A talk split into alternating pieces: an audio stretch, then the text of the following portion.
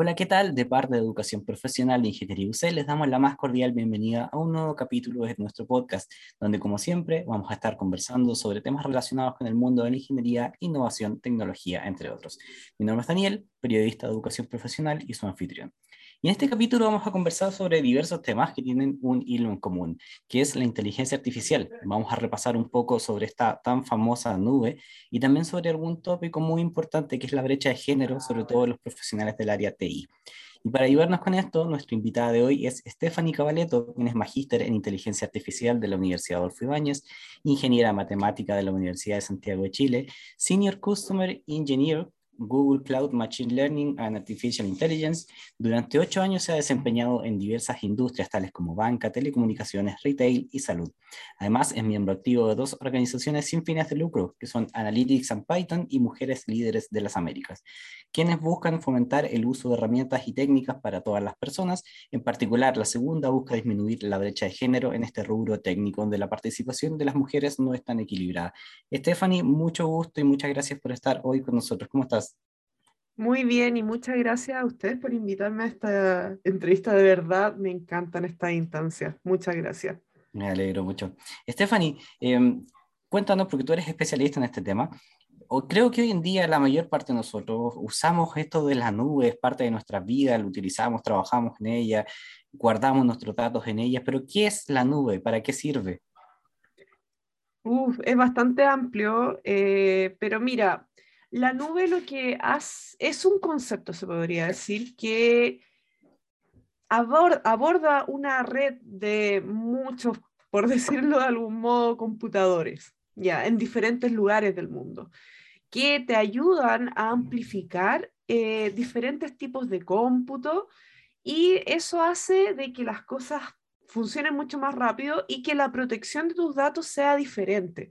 Porque no es lo mismo tener guardadas tus cosas, por ejemplo, en tu computador local, que tenerlo en un lugar que tenga todos los reglamentos de seguridad, que tenga toda la, la, parte de, de, digamos, que tú esa parte de protección la puedas delegar a alguien que tenga todas esas certificaciones ya resguardadas.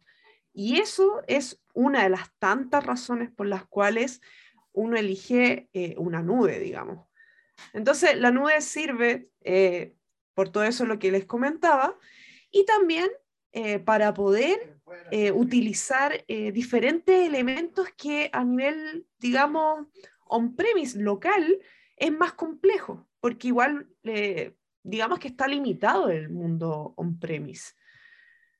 No solamente porque uno necesita como pagar todo lo que va a usar y no necesariamente va a utilizar todo eso que va a usar. Entonces, como que igual eso hace que se simplifiquen las cosas utilizando la, la nube. No sé si te clarifica un poco eso o lo dejé un poco enredado. no, está perfecto. Pero Stephanie, em, bueno, nos acabas de contar para qué sirve, pero la mayor parte de nosotros, además de temas de seguridad, lo utilizamos como un repositorio de datos, como un servidor donde nosotros vamos y, no sé, yo tengo un giga de fotos y voy y lo subo a mi nube para respaldar y para hacer eh, un respaldo para liberar em, espacio en mi teléfono, obviamente. ¿Qué otros usos tiene esta nube además de ser un banco de datos o un repositorio de datos? Uf, muchísimos usos. De hecho, esos usos se pueden englobar en algo que se denominan soluciones que abordan diferentes como funcionalidades. Por ejemplo, uno podría perfectamente tener una base de datos arriba donde los procesos se puedan desarrollar en esa base de datos. O uno podría tener contenedores, que ahora están muy de moda utilizar contenedores para, eh, digamos, encapsular las aplicaciones que uno puede hacer. Esos contenedores también los podrías tener arriba en cloud. O uno podría incluso hacer esta construcción que ahora está muy de moda, utilizar modelos que se denominan aprendizaje, se denominan, perdón, aprendizaje de máquina, machine learning, donde uno lo que busca es tratar de entrenarlo para que haga algún objetivo de negocio. Por ejemplo, eh, saber cuánto es lo que va a vender mi empresa en dos, en tres años más, hacer un forecasting que se dice, Y eso, esa forma de entrenamiento se puede hacer arriba también en la nube, usando el procesamiento de la nube. Entonces, uno puede, incluso visualizaciones de datos.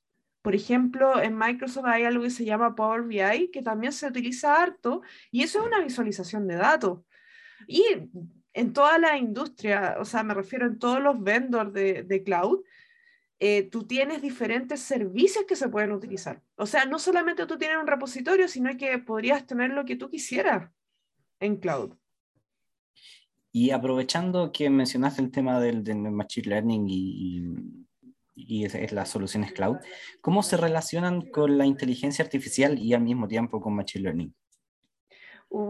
Eso es súper, súper importante. De hecho, eh, yo creo que muchas de las cosas de inteligencia artificial son muy necesarias con cloud. ¿A qué me refiero? La parte del entrenamiento que yo les comentaba, por ejemplo, en el caso de modelos de Machine Learning, uno, cuando lo hacía a nivel local, eh, la capacidad que uno podía tener llegaba a cierto punto ser digamos, limitada. Entonces, ¿qué pasa? Cuando tú procesas información para hacer entrenamiento, eh, si bien puede ser una gran cantidad de datos o pocos datos, porque aquí no tiene que ver con el, el, volumen de datos, sino que tiene que ver con cómo yo entreno, que puede ser como ese dato lo estoy duplicando muchas veces o ese dato lo estoy procesando y estoy haciendo diferentes parámetros con ese dato. Entonces, requiere un procesamiento que es más elevado. ¿Y qué pasa? A nivel, digamos, eh, local, eh, yo puedo requerir mucho de eso y puede ser carísimo. Y quizás solamente lo voy a utilizar para un entrenamiento del modelo, ni siquiera para cuando yo lo utilice el modelo. Entonces ahí es cuando entra la nube, entra el cloud. ¿Por qué es importante ahí el tener esa elasticidad de entrenamiento? Incluso todos los modelos que nosotros utilizamos en inteligencia artificial requieren un cierto nivel de entrenamiento. A medida que sea más sofisticado el modelo, se va a requerir incluso más entrenamiento. De hecho, lo ideal es, por ejemplo, las partes de imágenes. Ahora que pasó todo el tema del COVID-19, como para detectar eh, lo que pasaba antes de ver si las personas usaban o no usaban mascarilla al entrar a, a las tiendas, esto eh, se podía entrenar, se puede entrenar y se entrenó, de hecho, eh, a nivel de cloud, porque el procesamiento de imágenes, el entrenamiento de imágenes para decir, ya, esta persona tiene o no tiene mascarilla, dónde la tiene puesta, porque eso también es importante. Hay gente que se ponía la mascarilla en el cuello como para simular de que igual tenía mascarilla. Entonces, eh, ese entrenamiento amerita una cantidad gigante de imágenes. Y para eso, eh, para procesar esas imágenes, eh, se utiliza algo que se denomina en Deep Learning, en este caso, que es un subconjunto de Machine Learning, se utilizan algunas redes neuronales. Deep Learning es básicamente redes neuronales. Entonces, ¿qué pasa? Esas sí necesitan un, un procesamiento más elevado y ahí sí se necesita usar un procesador que sea elástico y quizá lo, lo va a entrenar una pura vez, pero esa pura vez va a ser muy intensa. Entonces, ¿de qué te sirve estar comprando un procesador gigante de cloud que solamente lo vas a usar una vez? Por eso es importante cloud. Por eso es que está tan ligado con inteligencia artificial. Por eso es tan importante el utilizar ese cómputo en cloud. Entiendo que de alguna forma es externalizar un servicio que yo no puedo obtener o ofrecer contratando a alguien que sí tiene la capacidad de hacerlo por un momento determinado. Exacto. De hecho, yo sí podría tener esa capacidad, pero costaría muy caro, muy, muy caro. Entonces ahí te facilita el tema de externalizarlo a alguien.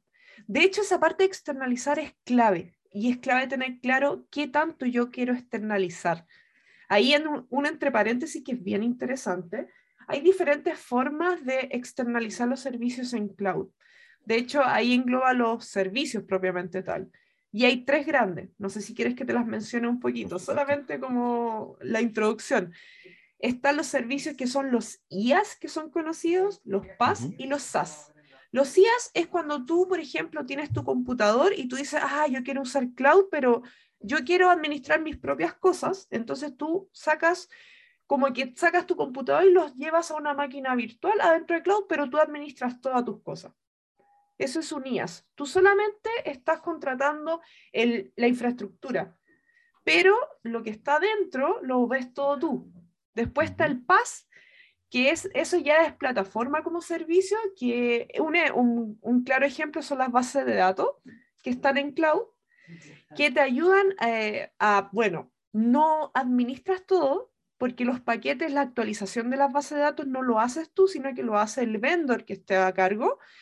Y lo bueno es que tú puedes descansar sobre eso. No es necesario que, por ejemplo, estés pendiente de los parches o paquetes que necesite la base de datos, porque eso se va a tener que preocupar el vendor. Ese, son, ese tipo de servicios son PAS. Y después, algo que vamos a ver después en el diplomado, que eso les, les va a gustar bastante, están, hay servicios que son SaaS, que son llegar y usar. Y no, se, no tienes que preocuparte ni por la configuración que hay detrás, ni por la infraestructura, nada. Solamente es tomar y usar. Y ese tipo de servicios son los que nosotros, por ejemplo, un, un ejemplo en Microsoft es, son los servicios cognitivos, que es llegar y usar. Entonces, estos tipos de servicios, eh, dependiendo de qué tanto tú quieres administrar, es lo que tú vas a elegir. ¿Ya? Entonces ahí, ahí está la, la parte como, es como al gusto de lo que tú quieras. Muy a la carta. Exactamente. Perfecto. A, propósito del diplomado, contarles que Stephanie es profesora del diplomado en computación en la nube de educación profesional y vamos a hablar un poco más adelante sobre eso también. Y si es que les interesa también el tema sobre lo que estaba comentando Stephanie, pueden encontrar en nuestra página web una columna sobre estos tipos de servicios que realizó el profesor Jaime Nabón, que también es parte del diplomado en computación en la nube. Pasando el dato, aprovecho. Stephanie, eh, en cuanto al nivel de servicios y de los conocimientos de los profesionales nacionales, ¿cómo crees tú que está el nivel en cuanto a eso? Uh, esa es muy buena pregunta. Mira, yo creo que Chile está cada vez evolucionando. El tema del COVID, eh, de la pandemia, hizo de que se acelerara bastante el uso de este tipo de conocimientos por un tema de necesidad, digamos. Entonces eso hizo de que se acelerara un poco más el conocimiento. Pero yo sí creo que falta, faltan profesionales que sepan usar este, todo lo que es cloud. Faltan profesionales que empiecen a interiorizarse más en esto. Eh, digamos que esta necesidad hizo de que eh, muchos aprendieran más, pero todavía nos faltan más, porque igual es un conocimiento bastante específico si se fijan, no, no, no es como tan amplio. Y independiente de que uno pueda decir, oye, esto parece muy sofisticado, la verdad es que cuando uno empieza a entrar en este mundo, eh, si tú has visto temas de, de, digamos, de las cosas que se ven local o on-prem, tú puedes hacer un símil en cloud y tú puedes entender un poco cómo se va estructurando todo lo que pasa en cloud. No es tan ajeno a lo que tú ya conoces digamos. Entonces tampoco es como, eh, como algo que decía un amigo hace mucho tiempo atrás, no es ciencia de cohetes, como se dice, rocket science, no es algo así. Entonces, yo creo que eh, primero eh, es, una, es un área del conocimiento que se puede explorar y que, que falta explorar aquí en Chile que se ha tomado la relevancia por el tema de la pandemia, se ha incorporado más en hartas más en diferentes universidades, han salido más diplomados como el diplomado de nosotros, que es exclusivamente de esto, que se lo recomiendo bastante de hecho, y eh, han salido cosas que pueden hacer de que se potencien más. Y hay otra cosa importante acá, que no es un, un tema de un profesional específico. Eso es súper importante. No es que tú necesites ser informático para entrar en este mundo. No es que tú necesites ser alguien que sepa exclusivamente de base de datos, haya estudiado algo de base de datos, sino que tú necesitas entrenamiento. Entonces eso tú lo vas como ganando con la experiencia, ganando con los estudios que vas a hacer. Un ejemplo es, bueno, no quiero ser autorreferente, pero yo soy ingeniera matemática, no estudié nada informática y aprendí esto solamente con experiencia y estudiando las cosas que se me ofrecían. Así que sí es posible, ustedes lo pueden hacer. Y considerando el, impulso este del diplomado, ¿podrías contarnos cómo este diplomado em, ayuda o es una buena oportunidad para que los profesionales se especialicen en este tema? Es súper buena oportunidad porque te va a dar unas herramientas, por lo menos base, herramientas base de, de lo que es todo eh, el cloud computing. Desde los tipos de servicio hasta ya llegar a una parte mucho más específica, que es, por ejemplo, inteligencia artificial, que en mi caso es servicios cognitivos, que va a ser lo que voy a enseñar yo. Así que eso les va a dar una, mirada, un, desde una mirada amplia hasta una parte de un caso de casos de uso para poder usarlo. Y aparte, la forma de estructura que tiene el diplomado es súper buena porque cada clase va a tener, aparte de, de la enseñanza propiamente tal que hace el profesor, también va a tener harta práctica como para que uno aprenda también haciendo. De hecho, hay, una, hay unas frases que me encantan y en realidad es que cuando uno realmente hace las cosas es cuando realmente se aprenden. Entonces, eh, vamos con esa idea en el diplomado y tenemos toda la, la, la, fe de que vamos a estar como potenciando mucho más a todos los profesionales que quieran entrar. Y eso, ese es como la, el focus que tenemos nosotros, de hacer de que no solamente aprendan, sino que, sino que también como ellos realmente entiendan lo que están haciendo. Así que sí, por supuesto, va a servir para el mercado. Yo creo. Pasando a otro tema, pero obviamente dentro de lo mismo.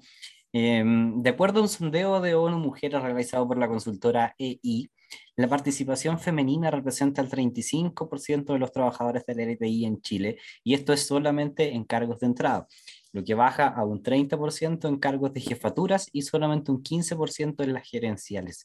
¿Por qué crees tú que se produce este fenómeno, Stephanie? Wow, ese es un fenómeno bastante... Eh, a mí no me sorprenden esas estadísticas, ya la habíamos visto en algún momento, de hecho, eh, en algún momento también me entrevistó la ONU Mujeres para sacar esas estadísticas con la consultora igual. Y la verdad eso pasa porque en el campo eh, no hay muchas mujeres dentro de la industria TI. Y eso viene desde mucho antes, viene desde la enseñanza básica o la enseñanza media, donde las motivaciones de las mujeres no van muy enfocadas a un mundo de ciencia, y en particular en el mundo de informática o de TI. Entonces, ¿qué pasa? Esto eh, hace que cuando ya se esté trabajando, ya el campo laboral de, mujeres es, es mucho menor. Entonces, por ejemplo, si, si tú hablas ya de una jefatura y eh, si tú puedes encontrar, no sé, 200 hombres que puedan cumplir eso y tres mujeres y, digamos, 10 mujeres pueden postular, pero solamente tres postulan, porque hay otro tema. nosotras tenemos la, el, una, una noción bien extraña que si no cumplimos con todo lo que requiere el cargo, no postulamos y eso pasa muy frecuente. Entonces, ¿qué pasa? Eh, no se postula, hay pocas y en el caso de los hombres hay muchos más, entonces, pucha, yo creo que esas estadísticas incluso están un poco infladas quizás. Yo creo que sería, sería menos incluso, porque somos pocas, son pocas las que se dedican a eso. Y es porque entran pocas a la universidad. Es eso. ¿Qué, qué, qué es lo que haría falta para atraer más mujeres a este mundo de TI? Mira, yo siempre he pensado que es importante eh, potenciar a las referentes femeninas que hay, eh, porque ¿qué pasa? Hay tres elementos que yo creo que son claves para que una niña pueda eh, conocer el mundo TI y decir, ah, si me gusta o no me gusta, porque hay muchas niñas que simplemente no lo conocen siquiera. Entonces, ¿qué pasa? Primero, hay algo que parte por casa, ¿A qué me refiero? Eh, enseñarle eh, a tener curiosidad en las cosas, a tener curiosidad en la ciencia, a no eh, trabarle esa curiosidad, porque eso pasa también que, tienden a criar a, las chicas con miedo, miedo a conocer cosas, y eso hace que uno no le interese investigar o conocer más. También hay un tema eh, de referentes cuando ven a otra mujer que, que está en un mundo TI a temprana edad, por ejemplo, eh, si hacen más eventos en colegio donde hay charlistas femeninas que tengan cargo gerencial o jefatura y muestren cómo llegaron ahí, de que no es algo imposible y de que sean casos como más concretos, no mostrar a alguien que prácticamente su vida fue enfocada a eso, sino que alguien normal, digamos, que eh, estudió y siguió su carrera hacia ese lado, eh, digamos, no casos utópicos, sino que casos reales. Eso también le ayuda a las niñas como para que se motiven en estudiar este tipo de carreras. Y por último, y como tercer lugar, eh, ya tiene que ver con una enseñanza en las instituciones de que también eh, se necesita como crear como eventos o crear como instancias para mostrar lo que son las carreras en tecnología. Y eso ayuda mucho a no sesgar tanto la elección de carreras para las mujeres, porque las mujeres tienden a elegir, por ejemplo, cosas que son más relacionadas a humanidades o incluso en salud, lo más de ciencia que podrían elegir. Pero son pocas las que eligen eh, carreras como matemática o carreras como informática, física o carreras que son netamente eh, que pueden ser enfocadas o llegar a ser enfocadas en, tecnología. Y eso es bien, eh, bien importante. O sea, uno ve, por ejemplo, yo tengo amigos que son ingenieros eléctricos que se dedican a esto y tenían muy pocas mujeres en sus carreras. Y eso pasa en todas las universidades. Incluso, bueno, en mi caso, en mi carrera igual éramos súper pocas mujeres. Y es, es, por lo que les comento, es un tema de motivación. Entonces ya, ya si están saliendo pocas mujeres, difícilmente va a tener muchas mujeres postulando a tu cargo de, de, tecnología.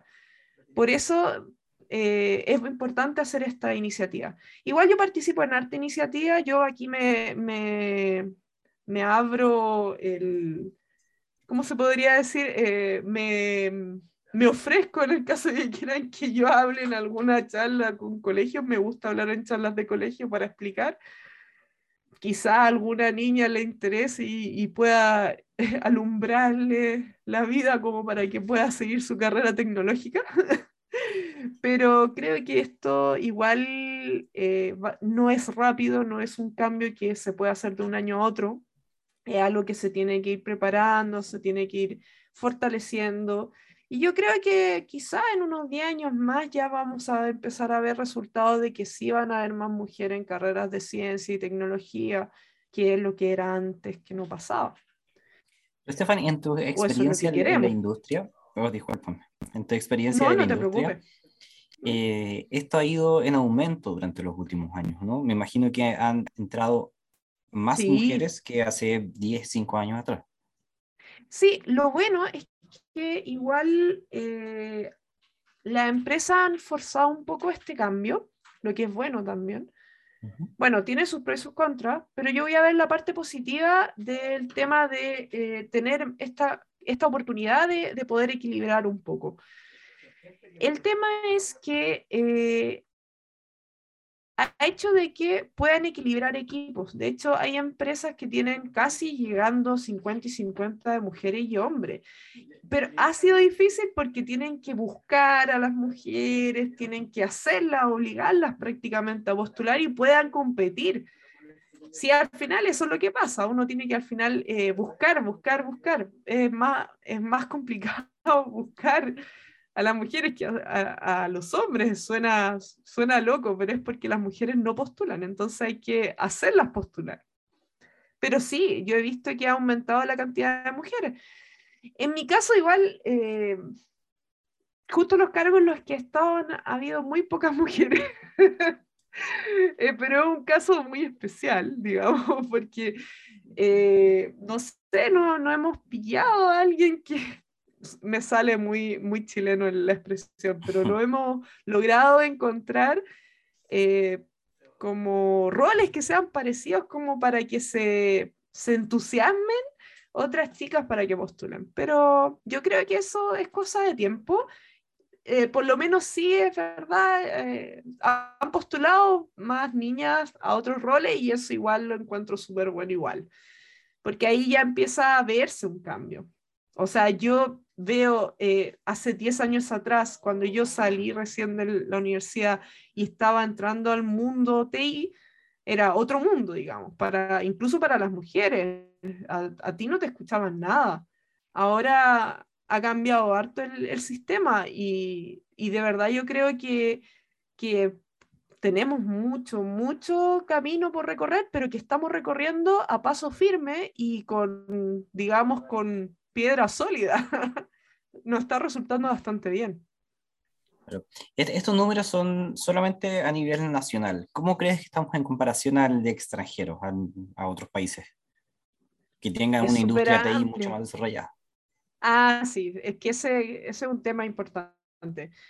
Eh, en general, los países que tienen industria TI muy desarrollada, hay muchas más mujeres trabajando ahí. O sea, no, digamos que en Chile estamos como avanzando en pro a eso, pero creo que igual nos falta. Sí, nos falta un camino bastante más grande que seguir. Porque, a ver, acá en Chile igual estamos tratando de forzar como la equidad de género. Algunas empresas chilenas tratan de, de como obligar de que haya por lo menos alguna, alguna mujer dentro de la selección, por ejemplo, en la parte del trabajo, pero en otros lados ya ni siquiera es necesario eso porque realmente llegan mujeres. Y pasa que en otros países que, donde la tecnología es mucho más avanzada, hay motivación, por las, las niñas tienen motivación de estudiar eso. Pero es porque ya hay una parte cultural que cambió. Y eso es lo que estamos trabajando nosotros, cambiar un poco más la parte cultural que nosotros tenemos. Ahora, igual depende también del país tecnológico, porque digamos que hay países tecnológicos que quizás la motivación de mujeres tampoco sea tan grande, digamos. Por ahí en Europa se podría ver. Pero, pero yo creo que vamos para allá, igual somos Latinoamérica, Latinoamérica igual está como como le falta harto por avanzar. Vamos al debe en bastantes situaciones. Sí, estamos al debe, ¿para qué estábamos con cosas? Estamos al debe, pero avanzando, si eso es lo importante. Por lo menos no retroceder. La pandemia hizo retroceder un poco, sí, eso hay que aceptarlo. La pandemia nos perjudicó bastante en el tema de equidad de género. Sí, pero, me imagino que al mismo tiempo en el área TI también, como decías tú, ah, fue un acelerante muy sorpresivo. En, en, conocimiento sí, pero en tema de equidad de género, no mucho. ¿Sabes por qué?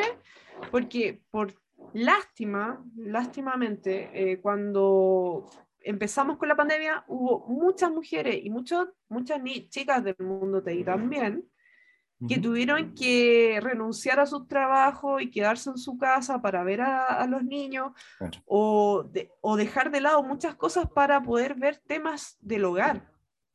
Entonces igual hizo retrasar hartas cosas. Por ahí estaban las estadísticas, pueden revisar la parte de uno mujeres que tienen esas estadísticas también.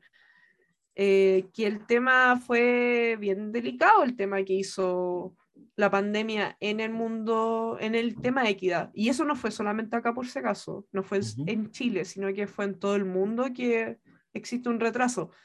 Y tiene un número fuerte. Dicen de que eh, para llegar a la equidad de género antes tenía una estadística que iba a alcanzar no muy, o sea, que iba a ser, no sé, en una cantidad de X de años y ahora va a ser como el doble más de años de lo que era antes, una cosa así.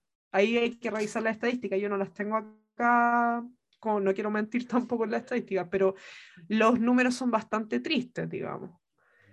Y es por eso, porque eh, la pandemia hizo que se, uno se alejara un poco de la industria.